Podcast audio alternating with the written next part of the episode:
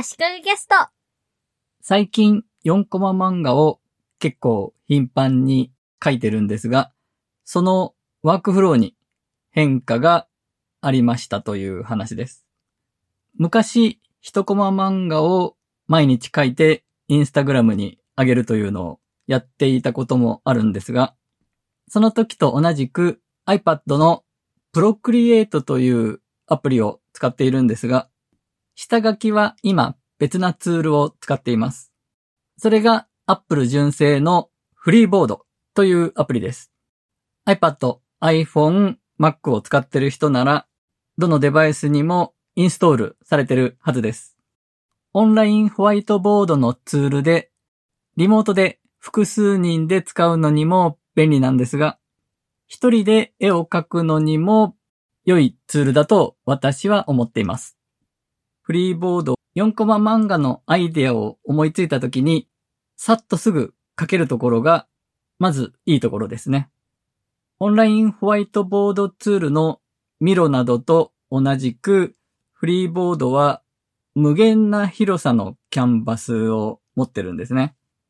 なので、この4コマ漫画用という一つのボードを作っておけば、そこにどんどんいくつもの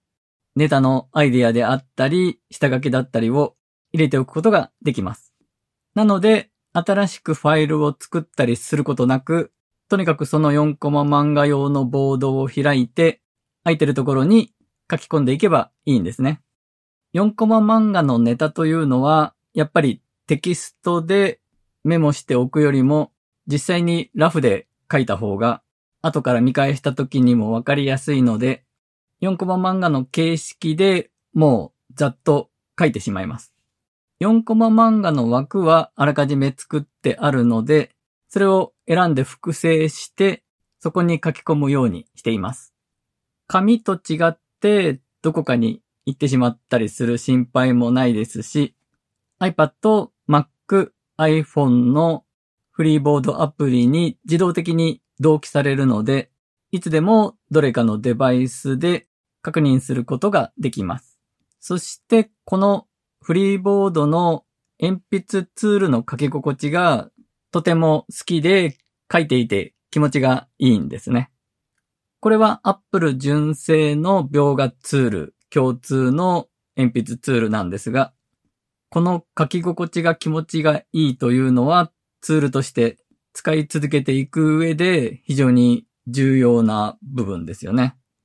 そしてこのフリーボードに参考になる画像もペタペタ貼り付けています。例えば漫画の中にカセットテープが出てくるんだったら、ネットでカセットテープの画像を探して参考にしたいものをいくつかフリーボード上にペタペタ貼っておけば、後で本番で絵を描くときに参考資料も揃っていて便利ということになります。広いキャンバスの上に4コマ漫画の下書きであったり、ポーズを練習するのに書いた落書きだったり、参考画像だったりがペタペタペタペタいっぱい貼り付けられているという状態で、一元管理できてすごく便利なんですが、あまりにその量が多くなってくると重くなってくるんじゃないかなと。動作が重くなってしまうんじゃないかなという不安は持っています。なお、ワークフロー的にはフリーボード上の下書きをスクリーンショットで撮って必要なところだけトリミングしてコピーペーストでプロクリエイトに持っていっています。なお、まさに今調べて知ったんですが、フリーボードの最初の設定のままでは Apple Pencil を使ってオブジェクトを選択するということができないんですね。ただ、設定アプリのフリーボードのところから Apple Pencil という項目の選択とスクロールをオンにすると Apple Pencil を使って必要な範囲を選んでコピーできることが分かりました。Apple Pencil で一箇所をちょっと長押しすると選択するぞっていう感じのマークが出てくるので、その状態からドラッグして囲んだ範囲を選択する、選ぶことができます。それをコピーして、Procreate でペーストしてもいいですね。今度からその方法も使ってみたいと思います。そして本番書き、ペン入れの作業は Procreate で行います。その時に資料としてフリーボードに貼った画像などは Mac に表示させて参考に見ています。そもそも4コマ漫画の下書きなど絵を描く作業は iPad のフリーボードで行って、参考画像を貼り付けたりは Mac のフリーボードでやっています。そうやって複数のデバイス間で連携して作業ができるのもいいところですね。なお、先ほどフリーボードの一つのボード上に要素が増えてくると重くなるんじゃないかと不安だと言いましたが、最初の頃に比べるとこの前アップデートしてからだいぶ安定してきているように感じています。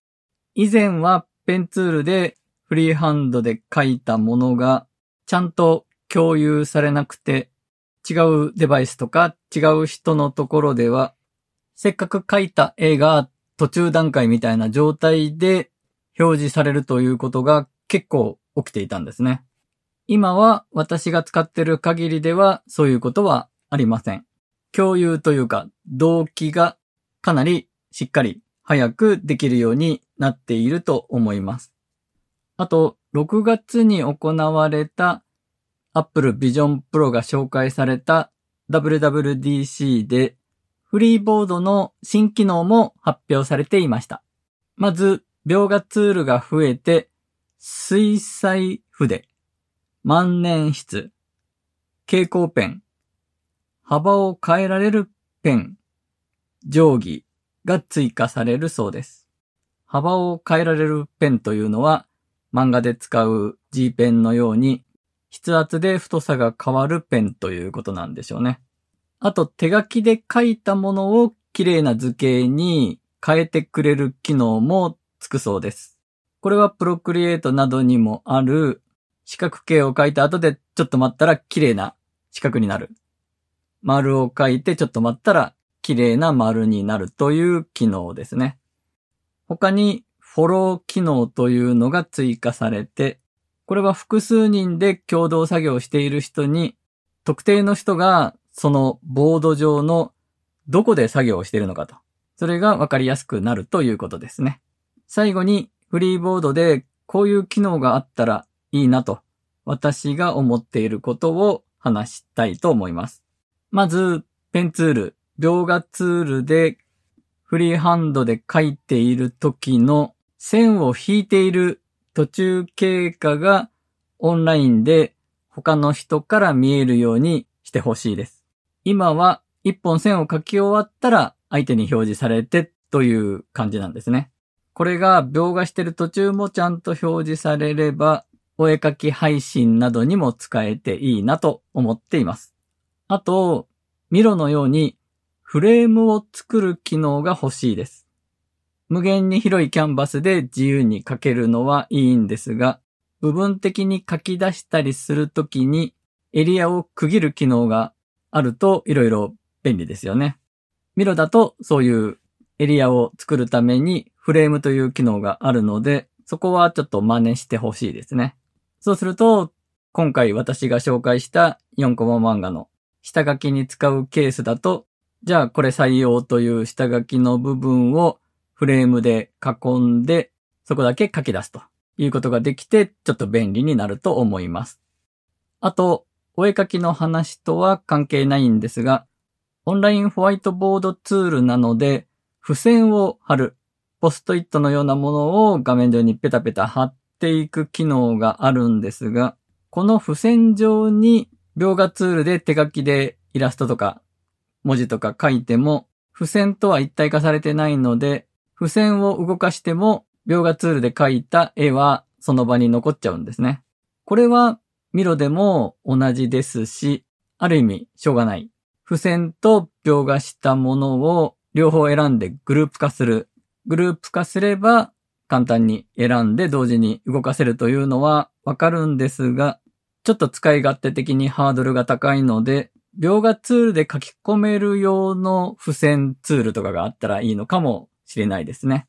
ともかく手書きプラス付箋が簡単に使えるような機能が欲しいと思っています。今回は以上です。足利浩二がお届けしました。